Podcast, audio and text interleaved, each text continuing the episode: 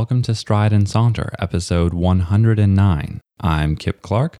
And I'm Caroline Borders.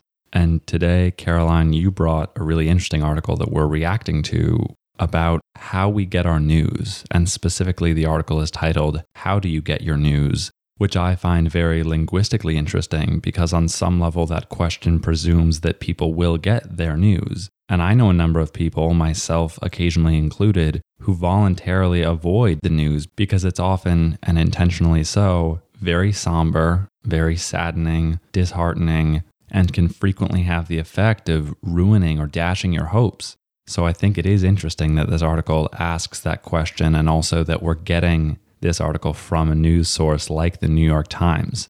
It also demonstrates that we get our news in very individualistic ways, which I think is something new. I think, as we'll discuss in this episode, the way individuals receive their news is often very agential and is how they personally like to get their news and is less of a communal experience than it used to be, which will be interesting to discuss. I completely agree. So, on a more formal level, where would you like to begin this conversation?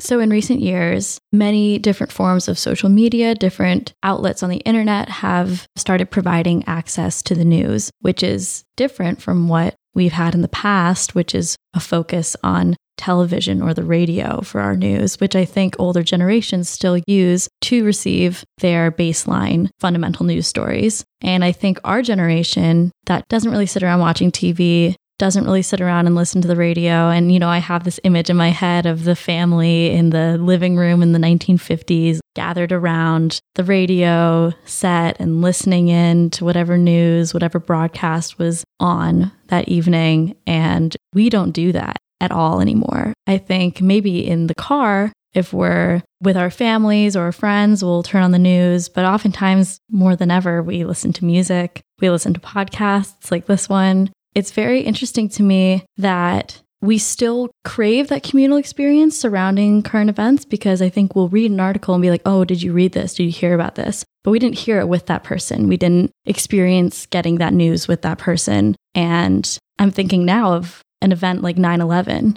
for which I think the news of that event, that crisis, was received in massive groups of people, and that experience was felt simultaneously. Whereas I heard about the Paris attacks through a friend. Did you hear what happened in Paris? Or did you hear what Donald Trump said last night at the debate? Rather than us all sitting around and listening to the broadcast and feeling that experience as a group. And I think that's a change. I'd love to hear your thoughts on it as well.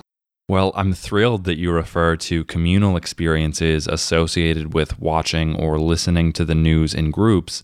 As may be obvious to older listeners, I think honest discussion of our world and its various events and intricacies is essential to healthy relationships and understanding of others. And for that reason, I'm also glad that you referenced 9 11 and Donald Trump, because as an event and a public figure, both have caused a great deal of distress and fear for a lot of individuals. And increasingly, I see people less willing to discuss tragedies, frightening, insensitive, or horrifying remarks because of the sensitivity they generate. And I admit that broaching those topics is not easy, but as you mentioned, communal listening, I think it provides an excellent foundation for empathy and discussion because groups of people share the consumption of new information or perspectives together. And I think that we have to be aware that there are very intricate relationships between people and the media that they consume, which is, of course, compiled and arranged in a certain way by those who broadcast and produce the media. And you and I are included in that in creating a podcast and deciding how we want to word certain things and how we want to edit some of the information that we put forth. And to come back to your idea of communal consumption, I wonder if we invite more nuanced perspectives in listening or consuming media separately and hopefully coming together for a conversation. But not everyone does discuss the news that they consume. And I often find that to be very risky because if you read a story and you can bounce around thoughts with yourself in your mind, you only really have one perspective. And there's a huge danger there because you cannot always, and in fact, maybe we could never account fully for the biases we have in what we perceive from news stories. And you'd like to think that news is objective, but I would challenge anyone listening to remember that certain people want you to get that information for certain reasons, and it's always subjective. Whether you believe in an Orwellian vision that the media is out to get you and they're trying to keep you down, or you think that there are simply psychological cravings that certain aspects of media fulfill and keep you coming back to, there are motives behind the stories that we read that don't always encourage us to think, but rather to feel. And it's one aspect of this article that I really appreciated because it does invite conversations like you and I are currently having. But I would also say, in response to the article discussing previous generations, that I, for one, still pick up a newspaper every once in a while or read an article in a magazine and so I don't think it is as cut and dry as a technological progress and climb to greater and more interactive forms of media, because that isn't always the case. And I'm sure you've witnessed the same thing. And furthermore, members of older generations, like our parents, are purchasing smartphones and other newer technologies that they are also learning to use along with younger generations. So I would caution anyone thinking about it in this way to avoid this reductive narrative that younger generations are the only ones picking up new forms of media. Exactly. And I don't mean to essentialize in that way. However, if I'm to play devil's advocate here for a second, as someone who really does value getting off the internet and engaging with people on a face to face basis, I mean, I personally don't really like to text message like many of my peers do. However, a week ago, I considered deleting my Facebook. And since then have just deleted the app on my phone so that I'm not looking at my newsfeed nearly as much as I used to, which is something so easy to just go and flip through very absentmindedly. But there were a few main reasons why I didn't delete my Facebook. One was that I have a lot of friends from different parts of the world and I want to keep in touch with them. That's a common reason to have a Facebook. Another was that I wanted to be able to promote the podcast. And the last was I like being able to have instant access to the news which is really fascinating, I think, because on Facebook, there is a trending feed on the right hand bar, and it basically shows top stories that are trending. It could be the Paris attacks, it could be Britney Spears' new hairstyle. I mean, it literally could be anything. So some has, for me, more value than others. That being said, I don't really use Twitter, which is another huge source for news for many people. And Pew Research, which is referenced in this article, says that people are more likely to find out about news on Twitter and then respond to it and share it on Facebook. They both function in a similar way, though. And it was so astounding to me that I literally was like, how am I going to find out about news if I don't have Facebook? And I think that's a pretty common feeling among a lot of people in our generation who are on Facebook a lot and while interacting with their Facebook friends or exchanging messages, promoting events. They also are consuming journalism, which is a huge shift. Another thing I notice among our generation and among some of my friends is that reading the newspaper is this kind of novel, cool thing. Like, oh, I don't want to do my homework. I just want to sit here and read the newspaper, you know? And I've found that with a few different people and that's interesting in and of itself because my dad just eats breakfast and reads the paper and it's part of his daily routine. It's almost like reading a concrete newspaper, like reading for pleasure in college has become sort of unique or quirky. And I really like your phrasing of a concrete newspaper because tangibility ties into my theory that the way we consume news and media in general is essentially linked to our psychological perception of our world. And Facebook presents an interesting example because, as you said, information from our friends around the world or around the country is intermingled with news stories from various journalistic sites and sources. And to me, it's interesting because at a certain point, that line blurs, and you'll have certain friends who share from various sources more often than others, or the algorithm will correct itself to gradually narrow your focus as a Facebook user. And at a certain point, the news you're getting, which was never objective in the first place, is now even more focused in. Exactly. And I would point to Greg Marra, who's 26 years old and is a Facebook engineer, who was mentioned in this article because the algorithm that he and his team developed on Facebook is one of the reasons that people like you and I read what the New York Times had to say about news sources in the first place. And it's rather unfortunate to think that we can't control how the media shares certain stories. And we also can't control how the algorithms on Facebook and other social media sites dictate what information will or will not get through to us. And I feel like the conveniences that many individuals in our generation enjoy, although not all of us, because we do not all share the same privileges, have made us lazy. And we don't want to do a number of hard things, especially when it comes to browsing the web, which for many of us is leisurely and a source of entertainment. And I worry that becomes increasingly dangerous when news is funneled into you and filtered through various sites that you use rather than becoming an active experience. Because when you're given news, to a certain extent, your reactions can be predicted and your response can be predicted. And sites like Facebook know how you're going to share, with whom you're going to share. And at a certain point, journalism and articles become crafted for that sharing. Because as we should all remember, it's a business and journalistic sites have advertisers and need to get paid. And one main method of doing so is having more eyeballs see your content or more ears listen to your content. And that gives rise to sites like BuzzFeed, where articles are very quick to read and have very catching, intriguing, mystifying headlines that grab users. And it's something that needs to be considered.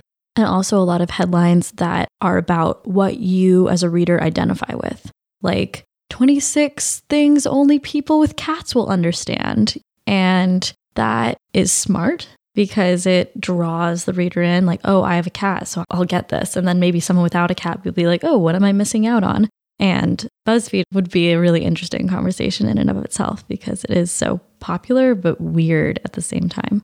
And with that example of those types of articles, you create in groups and out groups, or just groups in general on social media that tend to self identify and exclude others or won't read articles that they don't feel pertain to them. And as a humanist, I often feel any news article could be and should be of value to you on some level because it is, however subjectively so, new information. And to be self critical for a second, I think what all these sites are trying to do is create the individual. And it is true that even if our generation is getting its news from the internet versus the radio or television, we're still getting it in so many different ways. I mean, yes, my main source of news is probably Facebook at this point, but I kind of try to step back from that because I know it's curated in a way to appeal to me and appeal to other people in my circle of friends. Because I think how the trending feed works is it's what's trending among your friends, which puts me in a box to some extent. So then I start thinking, oh, I want to go read op eds on the New York Times, or I'm going to go to Slate and see what's there. But even then, I struggle to find news sources that I really would consider completely unbiased. And I used to receive The Economist in the mail, but I noticed after a while I wouldn't read it. I didn't have time to read it. And that's unfortunate. But at the same time, just because The Economist is a credible news source doesn't make it unbiased. But I think more and more journalism is being treated on a corporate commercial level. And therefore, it has to cater to individuals. And in that way, individuals are going to consume news differently. And to clarify, as you're saying, it's becoming more corporate, but news has always been a business, and like any business, seeking to make money. And I'm reminded of a great quotation, which loosely paraphrased says, Individuals alone can be intelligent, but masses are stupid. And I think that's important to consider, not to say that all masses of people lack intelligence, but when you have a mob of sorts voting with their wallets and their attention spans on what should be read and should be consumed, you'll often have lowest common denominators of attention dictating how news will operate. And that worries me because certain articles or pieces of information that do require more introspection or deep contemplation, or as we're now going to get to, discussion, will necessarily require more time that the busy modern individual, which in and of itself is a problematic term, may not have these websites that provide kind of rapid fire news headlines, they know that. And they also know that their consumer likes the idea of feeling well informed, maybe when they're totally not. And they've just read a news brief and that's it. And that's effective. I agree. It's somewhat reminiscent of having a media diet, so to speak, of candy. You might enjoy the experience of consuming, but you may not feel full, and they're very aware of that as a business, but their intent is to get you to consume that information, not necessarily to digest anything, because that isn't their responsibility as a company. Bridging over to the idea of discussing the news, which you had brought up earlier, a number of commenters on this article on the New York Times website had some interesting things to say. A user by the name of Joshua said, I get all of my news from the internet. I usually read news on Facebook. I usually decide if I trust it by the amount of stuff they have to back it up or if it sounds at all plausible, which I find very interesting because that is a very vague and subjective thing to say What's plausible to you may not sound plausible to me. I could discard the same source that Joshua read, whereas he might use it as foundation for later discussion. Another user said, in addition to following the newspapers, I have both the New York Times and the New York Post on my phone. My family does not subscribe to newspapers, but the Post's app is free and you can read unlimited articles, and the Times gives me 10 articles a month for free. While I read the news quite often, I also watch the news every morning before getting out of bed. In addition to that morning news, I occasionally watch CNN and Fox News during the day too. The person that I talk to the most about the news is my dad, because he too is interested by current events. And to provide an anecdotal connection, my father and I will often discuss the news, and some episodes of this show have actually been prompted by articles that my father and I have discussed, which I find very interesting because you also mentioned your father's daily routine in eating breakfast while reading the news. And I wonder if, on some level, people have gendered and also intellectualized the news, because I do think, as a culture, we have very much gendered women or the stereotype of women as being highly emotional and being reactive Whereas I feel the opposing stereotype of men is to be more rational or to presume that they're more rational. And so I find it curious that you and I have both mentioned fathers, as well as users on the New York Times mentioning fathers. But I would love to hear from listeners if your parents have different approaches based on their gender or if you see any connections there. And Caroline, what do you think of this curious entanglement? It's funny because I didn't realize that initially when I was talking about my dad's daily routine. My mom also reads the newspaper. And I was thinking about recently when my mom texted me because she was watching the New Hampshire primary. And she texted me being like, Bernie Sanders, heart. And I was like, oh, that's so cute, mom. And I think if my dad texted me something similar, I'd have a similar reaction. And I do take my mom's political views seriously because they are more similar to my own than my dad's are. And yet I rarely discuss economic policy with my mom over my dad, which I do think has some sort of gendered implications, even though I don't think either of us can parse through this right now. But that had never crossed my mind. And that just speaks to how ingrained that might be. Definitely. And another user said, I get my news by mainly two ways. One way I get the news is by hearing what my friends and family talk about, Many times, if the news is big or affects their generation or age, my friends will like to talk about it, and if I had no idea what they were talking about, they would usually enlighten me. My family likes to talk about the news occasionally with me and sisters, but only if it is pretty important. And to me, what that user brings up is not only the social aspect of discussing news, but that there is a certain threshold of significance which I find very telling because larger news is often built upon what we deem as smaller stories. And the things we think happen suddenly, or the wars that we think break out suddenly, are built upon powder kegs of sorts of other information that we chose not to examine or that the media chose not to share with us because it wasn't explosive. And oftentimes, as you'll notice if you take careful looks at headlines, they focus on similar, very stark, very dramatic themes of death and love and triumph and defeat and imagery that evokes stark emotional states. And that's something I would encourage listeners, as well as you and I, to be more wary of because what can appear to be more boring stories will often lead to the dramatic events that shape history and I feel as though people who can connect those dots will have a more firm grasp on the goings on in our world. And think about Flint, for example. That ordeal was going on for two years, and I'm sure it made the national news, but we didn't care until it was a full blown, air quotes, crisis. And it was a crisis. I'm not trying to diminish it that way, but that is definitely the language the media would use as well.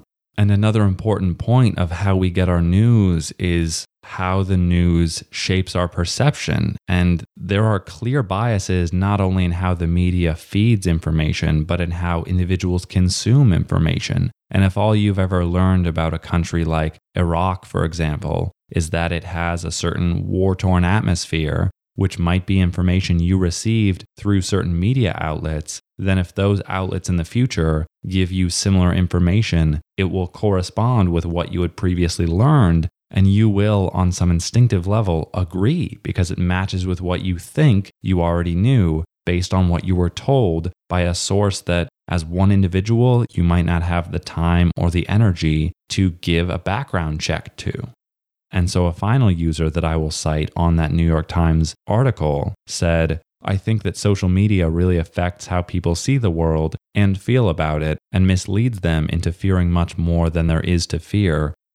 I agree, there are very rarely news articles that uplift and give us hope because it isn't really the market for it. And that's something I would encourage listeners to think about because we are the consumers of this information and in voting with our wallets, so to speak, have the potential to shift certain news that is shared with us which is not to say that I don't want to hear more negative stories, but there is definitely an intricate relationship between how one feels about the world they live in and the information they've been given by various sources. I won't continue to overuse the term the media, but various sources that we engage with. Which is why I think sites like Upworthy are very popular and appealing to people because it demonstrates in the media ways in which people are trying to be good or demonstrating flaws that are noteworthy. And yes, it is definitely liberal leaning, but people do crave that positivity and consuming media and journalism that makes them feel good about themselves rather than pointing to the poverty and hardships that people are facing that they can't really do anything about. So it's much easier to ignore them in that sense. And before we close this episode, what are some things you want the audience to consider or reflect upon after listening to this discussion? It didn't occur to me until a week ago when I thought about getting rid of my Facebook that that was the main way I consumed the news. And as I said earlier, that was interesting to me. I would really encourage our listeners to think about how you consume the news. How do you personally like to get your news? maybe you don't like to get the news. Maybe you thrive on that and you need to read the whole newspaper every day. It doesn't necessarily have to say anything about you or your character, but it is interesting to think about how you interact with the news and therefore the world around you. I agree. In relation to what we had brought up about gender, which you're absolutely right, we can't parse through at this moment and might take numerous conversations to even attempt. I'd be really curious to know if certain individuals are more partial to either different genders of news reporters or people in their lives or specific voices, not even larger corporations. Are there news anchors that you trust or feel more attached to than others. I would also, in relation to this media diet that we've mentioned, encourage listeners to break from your routines. And if you consume a lot of journalism through Facebook sharing, try being more proactive and seeking out certain articles that you may not have consumed otherwise, or listening to certain friends whose posts you don't often click on and read through. And finally, I would urge everyone consuming media to be more patient and more reflective when consuming certain media because a shorter attention span on a number of levels can hinder, at least in my perspective, the public discourse that we all share. And I don't think that leads us to more complex and worthwhile considerations. But that is only my perspective. And as always, we want this to be a conversation among, not simply a conversation between. So if you have opinions, thoughts, or feedback of any kind, please feel free to reach out to us. You can connect with us on Twitter or on Facebook, where you can like our page and get updates for when we post new episodes. You can also email us via strideandsaunter at gmail.com. And if you enjoyed this episode, consider subscribing to and reviewing the show as well as sharing it with others you think might enjoy or get something out of this conversation. And as always, we thank you very much for listening. And from thought to word and voice to ear, this is Kip Clark signing off. And this is Caroline Borders. We'll see you next time.